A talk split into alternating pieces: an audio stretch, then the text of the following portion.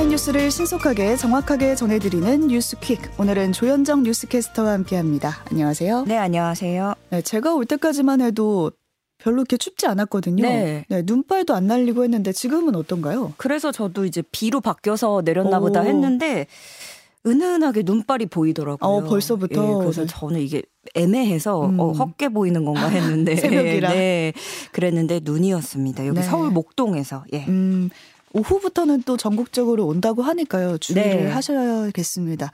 사고 소식을 첫 소식으로 좀 가져와 봤어요. 충남 천안의 물류센터 건설 현장에서 노동자가 추락해서 사망하는 일이 있었는데요. 중대재해처벌법 조사에 들어갑니다.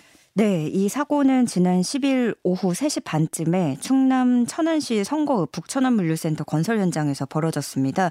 어, 현장에서 외벽 도색 작업을 위해서 작업차에 탔던 60대 A씨가 추락해서 숨진 건데요. 음. 협력업체 직원이었고요. 어, 지지대를 펴는 과정에서 작업대가 흔들리면서 8m 가량의 높이에서 추락한 것으로 아, 조사됐습니다. 이 사고가 난 현장은 공사 금액이 50억 원이 넘어서 중대재해처벌법 적용 대상이고요. 그런데 이 회사 사업장에서는 지난 9월에 거푸집 붕괴 사고가 났던 곳이거든요. 음. 그래서 올해 들어서 이 회사에서만 두 건의 중대재해가 발생했고 중대재해법 적용 이후에는 여섯 건째 발생한 겁니다. 9월에 발생했는데 또 난 거네요, 사고가. 네, 그렇습니다. 어, 지금은 현장 에 작업 중지 명령이 내려졌고요. 고용부는 사고 원인 규명 작업에 들어갔습니다. 네. 내리막길에 정차된 마을버스가 미끄러지면서 행인을 덮치는 일이 있었는데 어떻게 된 건가요? 예, 어제 오전 네. 9시 30분께 부산 해운대구에서 일어난 음. 일인데요. 청사포 방파제 주, 주차장 인근에서 정, 정차된 마을버스가 미끄러지면서 50대 여성을 치여서 이 피해자가 숨졌습니다. 이 어, 버스가 네. 내리막길에 세워져 있었거든요. 아. 근데 운전기사가 화장실을 가려고 자리를 비운 사이에 마을버스가 한 100m 가량 미끄러진 겁니다. 아. 네, 이 버스가 미끄러져 내려가면서 도로 경계석을 받았고 음. 지나가던 50대 여성 A 씨를 충격한 뒤에 컨테이너까지 들이받고서야 멈춰섰습니다. 아. 네, A 씨는 의식을 잃고 네. 병원으로 갔지만 숨졌고요. 운전기사는 버스를 정상적으로 정차했지만 미끄러져 내려갔다고 주장했습니다. 어, 사고 당시 버스는 시동이 켜진 상태였고 음. 안에는 어, 아무도 타고 있지 않았고요. 경찰은 당시의 기어 상태 등을 조사하고 있는 상황입니다. 네, 안타까운 사고가 또 발생했습니다. 서울중앙지검에서는 피의자가 자해를 시도해서 중태에 빠졌다. 이 소식 전해지고 있습니다. 네, 어제 오후 1시 30분께 서울 서초구 서울중앙지검에서 구속영장 신분대기 중이던 30대 남성 A씨가 자해를 시도해서 구급대에 실려가는 일이 있었습니다. A씨는 특정경제범죄 가중처벌법상 사기 혐의로 사전 구속영장이 청구돼서 이날 영장실질 심사를 어. 앞둔 상태였어요. 네. 1시간 반쯤 뒤에 원래 이 심사가 이루어지는 건데 이 신문 절차를 기다리 다가 수사관들에게 화장실 이용을 요청했고 음. 수사관은 5층 화장실까지 같이 동행을 하긴 했지만 칸막이 안에 혼자 들어간 후에 자해한 것으로 조사됐습니다. 아, 칸막이 안에서. 네. 그 응급처치 받으면서 병원으로 이송됐는데 지금 상태가 위중한 것으로 알려졌습니다. 근데 이렇게 흉기를 어떻게 들고 들어갈 수가 있는 거죠? 그러니까 그게 참 네. 의아한 지점인데요. 어. 왜 대, 어, 이제 이런 곳에서 영장 실질 심사를 앞둔 곳에서는 좀 이런 걸 더 체크를 꼼꼼히 하지 않나 이런 음. 의문들이 누리꾼들 사이에서도 나고 있고 그런데 지난해 광주 고검에서도 또 비슷하게 이런 자해 사건이 있었거든요. 그래서 재발하지 않도록 하는 게 중요할 것 같은데 음. 검찰은 A 씨가 흉기를 소지하고 청사 안에 들어오게 된 경위 등을 확인하고 있습니다. 네. 채팅앱에서 만난 여중생 두 명을 모텔로 데려가서 술을 먹이고 성폭행한 혐의를 받는 20대 남성 3명이 있는데요. 항소심에서 무죄를 선고받아서 공분이 일고 있어요. 네, 이 20대 남성 A씨 등 3명은 지난 2018년 채팅 앱을 통해서 알게 된 여중생 2명을 음. 자신들의 차량에 태운 뒤에 경기도 한 무인 모텔로 데려가서 계속해서 술을 마시게 한 뒤 성폭행한 혐의를 받습니다. 음. 이 과정에서 여중생들이 하지 말라면서 소리치고 거부 의사를 밝혔지만 강제로 범행한 것으로 조사됐습니다. 이에 검찰은 어, 심신상실 상태에 있는 피해자를 성- 성폭행했다면서 음. 기소를 했는데 1, 2심 재판부 모두가 이를 기각한 겁니다. 네. 어, 앞서 1심 재판부는 범행 과정에서 자유의사를 제압할 정도의 위력 등이 없었는지 의심스러운 정황이 있다면서도 네. 어, 증거가 부족하다는 이유로 음. 전원 무죄를 선고했었는데요. 이번 항소심 재판부는 심신 상실 상태로 볼 수 없다라고 판단을 한 겁니다. 그러니까 피해자들이 술에 취했어도 거동이 가능했고 의사 표시 능력을 어느 정도 유지했다고 아. 보인다라고 밝혔는데 이 대목에서 누리꾼들의 공분이 커져가고 있는 것 같습니다. 네, 다른 것보다 또 피해자가 중학생이라서 보는 분들이 공분이 일고 있습니다. 네. 4년 전 이장 선거에서 나를 지지해주지 않았다 이런 이유로 지인을 잔혹하게 살해하는 일이 있었는데요. 범인이 징역 25년을 받았습니다. 네, 50대 남성 A 씨는 2018년 가을에 이장 선거에 출마를 했었습니다. 근데 당시 선거관리위원장이던 B 씨에게 가서 어, 나를 좀 지지해달라라고 음. 부탁을 했지만 거절 당했고 결국엔 떨어졌어요. 그래서 왠지 나를 안 도와줘서 떨어진 것 같다. 뭐 이런 악감정을 아. 키워간 거였죠. 그러다가 지난 8월에 어, 강원도 삼척시에 있는 B 씨 집에서 말다툼을 하다가 흉기로 살해를 했는데 아유, 그 당시에 범인인 A 씨가 지인들과 따로 술을 마시던 중에 갑자기 4년 전 일을 떠올리고는 B 씨에게 전화를 걸어서 따져 묻다가 집으로 찾아가서 범행을 저지른 거였습니다. 음. B 씨는 치명상을 입고 과다출혈로 인한 심정지 등으로 목숨을 잃었는데요. 재판부는 죄질이 극히 나쁘고 다만 범행을 사전에 계획한 것으로 보이지 않는 점, 또 범행 직후에 자수한 점 등을 종합해서 형을 정했다고 덧붙였고요. 어, 검찰은 전자발찌 부착 명령도 청구를 했지만 재판부는 A 씨가 살인을 다시 범할 위험성은 없다면서 기각했습니다. 네. 진실화해를 위한 과거사 정리위원회 신임 위원장에 취임을 했는데요. 지금 과거 행적이 연일 논란을 빚고 있습니다. 네, 어제 김광동 신입 위원장이 새롭게 네. 취임을 했죠. 그런데 그간 이 뉴라이트 활동을 했던 점, 친일 행각과 독재를 미화했던 점이 논란이 됐었던 음. 사람인데 이번에는 5.18 민주화 운동 당시 헬기 사격에 대해서 명백한 허위라고 주장한 사실까지 확인이 어, 됐습니다. 이렇게 주장을 했는데 지금 과거사 정리위원회 신임 위원장이 돼서 문제가 되는 거죠. 그게 참 아이러니한 네. 점인데요. 2020년 한 정책 심포지엄에서는 광주 사건에서 2천여 명이 학살됐다는 허위 주장은 용납되고 북한이 개입했다는 의혹은 명예훼손으로 처벌 대상이 된다는 게 문제다. 이런 취지로 음. 말을 했었고요. 어, 그런데 5.18 민주화운동의 당시 헬기 사격의 존재는 법원에서 인정한 네, 네. 내용이었고, 예, 무엇보다 지적하신 대로 그 진실화해라는 곳의 존재 이유 자체가 이 국가 권력으로 인해서 벌어진 사건에 음. 대해서 좀 사실관계를 밝히려고 만들어진 곳이잖아요. 네. 그런데 어, 여전히 아직도 그 뜻을 굽히지 않은 것을 피력을 했고요.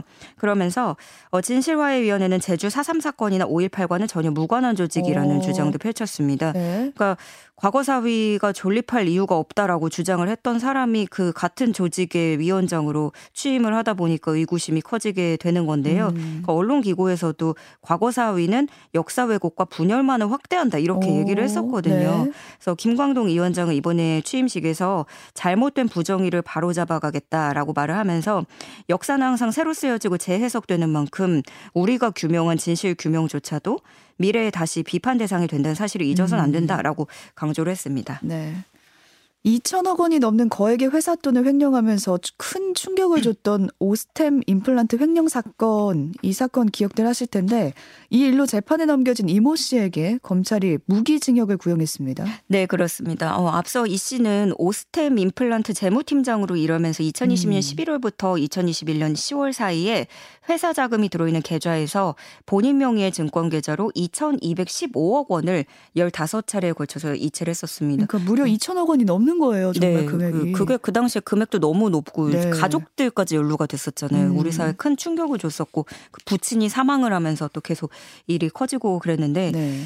검찰은 가족들과 공모해서 금괴를 구입하고 가족 명의로 부동산 회원권 등을 취득했다면서 회사 돈을 수백억 원 단위로 횡령하는 사건이 늘었는데 가장 큰 범행인 이 사건을 일벌백계해서 다시는 대한민국에서 이런 일이 없게 해야 한다라고 음. 강조를 했습니다.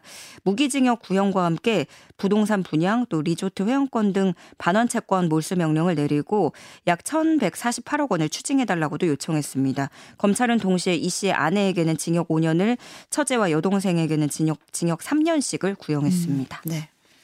수도권 빌라와 오피스텔을 무려 천여 채 임대하면서 빌라 왕으로 음. 통한 임대업자가 있었는데 갑자기 사망을 했습니다. 예. 근데 문제는 그러면서 세입자가 전세금을 돌려받을 길이 딱 막혀버리면서 문제가 더 커진 건데 네. 피해가 점점 더 커지고 있죠. 예, 맞습니다. 어, 빌라 왕으로 통하는 김모 씨는 수도권 일대 1139채에 이르는 음. 빌라 오피스텔을 갭 투자로 사들여서 임대 사업을 벌여왔던 사람입니다. 근데 갑작스럽게 숨지면서 말씀하신 대로 그 전세 보증금을 돌려받기가 네. 어려워진 건데 주택도시보증공사에 따르면 김모 씨가 사망한 뒤에 이 전세 보증금 반환 보증에 가입한 세입자들에게 대위 변제가 이루어지지 음. 않고 있다는 설명입니다. 그러니까 대위 변제는 이게 정당한 사유 없이 전세금을 못 돌려받을 때 보증을 해주는 거죠. 네. 보증공사가 전세금을 좀 돌려주고 나중에 구상권을 청구하는 음. 그런 방식으로 어, 세입자를 지켜주는 그런 건데.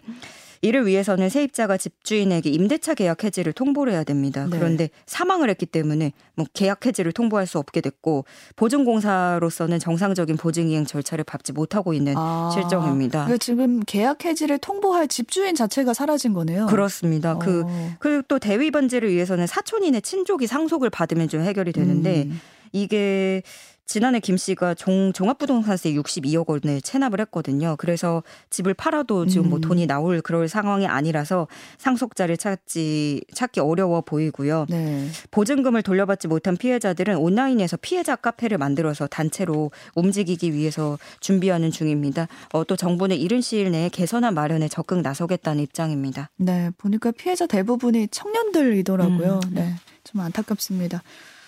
인천에 있는 가천대 길병원 많이들 아시는 종합병원인데요. 지금 의료진이 부족하다는 이유로 소아 청소년과 진료를 중단했다. 이 소식이 알려지면서 아이를 키우는 집에서는 충격적이다 이런 반응 보내고 있거든요. 예, 이 가천대 길병원이 최근 몇 년간에 소아 청소년과 전공의 수급이 제대로 이루어지지 않아서 음.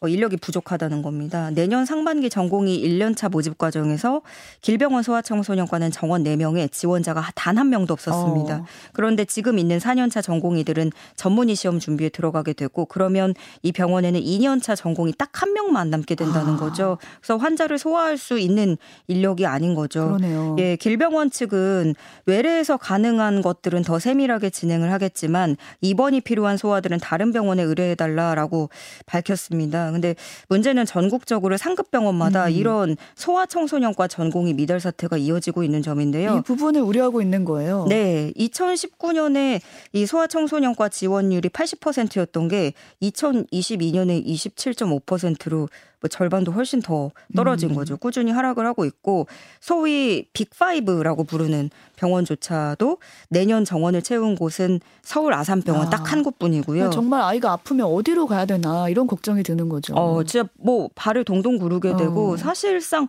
소아과들이 요즘 폐업을 많이 해서 줄이 되게 길거든요. 어.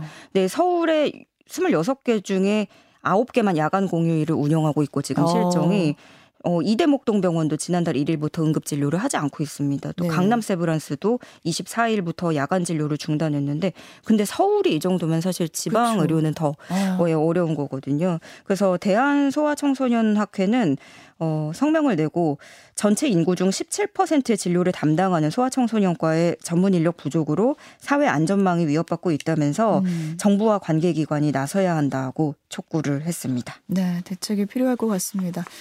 미국 애리조나에서는 멕시코 국경에 컨테이너 장벽이 등장하면서 논란이 벌어지고 있습니다. 이거 또다시 등장했네요. 네, 그 더그 두시 주지사인데요. 네. 멕시코에서 넘어오는 이민자를 막겠다라면서 지난 8월부터 이제 장벽을 설치를 했었죠. 음. 근데 이 장벽 길이가 1.2km에다가 이 작업에만 600만 달러, 약 780억 원이 들었다고 하는데요. 근데 여기서 그치지 않고 1,200억 원을 더 들여서 어, 컨테이너 장벽을 16km까지 늘리겠다는 입장을 오. 어. 주지사가 추가로 발표를 한 겁니다. 네. 이제 반발 목소리가 음. 커지고 있는 거죠.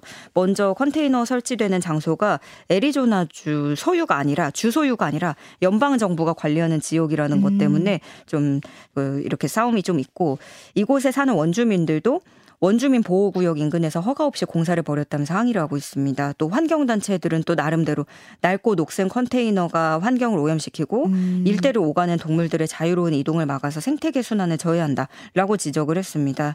근데 이런 거센 반발에도 불구하고 이 두시 주지사는 법정 대응 소송까지도 불사하면서 본인은 계속 장벽을 쌓겠다라고 어. 강행을 하고 있는데요. 퇴임 한 달 남았거든요. 음. 그래서 음. 한달 남겨두고 무리수를 던지는 주지사에게 비판의 목소리가 쏟아지고 있습니다. 네, 컨테이너 보면 딱 산 중간에 딱 선을 긋고 막아선 모습이에요. 그러니까 어, 이유에 어떻든 좀 보기에 미관상 좀 씁쓸해지는 장면이 아닌가 이런 생각이 들고요. 끝으로 하나 더 보겠습니다. 세계적인 그래피티 작가죠. 뱅크시가 판화 50점을 판매한다고 나섰는데 이 돈으로 우크라이나 난민을 위한 기금을 마련한다고요? 네, 얼굴 없는 그래피티 화가라고 알려진 음. 뱅크시인데요. 최근에 우리 우크라이나 그 폐허 건물의 벽화를 그려서 화제가 됐었죠. 네. 이번에는 본인 작품의 프린트본을 판매해서 우크라이나를 지원하겠다는 건데 한번 검색해서 찾아보시면 되게 좀 신박해요. 예. 음. 어, 생각 아이디어가 번뜩인다는 생각이 들었고 이 판매 수익금은 어 50점의 한정판으로 그 판매를 해서 우크라이나 단전 지역의 발전기, 가스 히터를 제공하고 탈출을 돕는 구급 차량 구입비 등으로 쓰인다고 합니다. 네, 오늘 여기까지 살펴보겠습니다. 조현정 캐스터와 함께했습니다. 고맙습니다. 고맙습니다.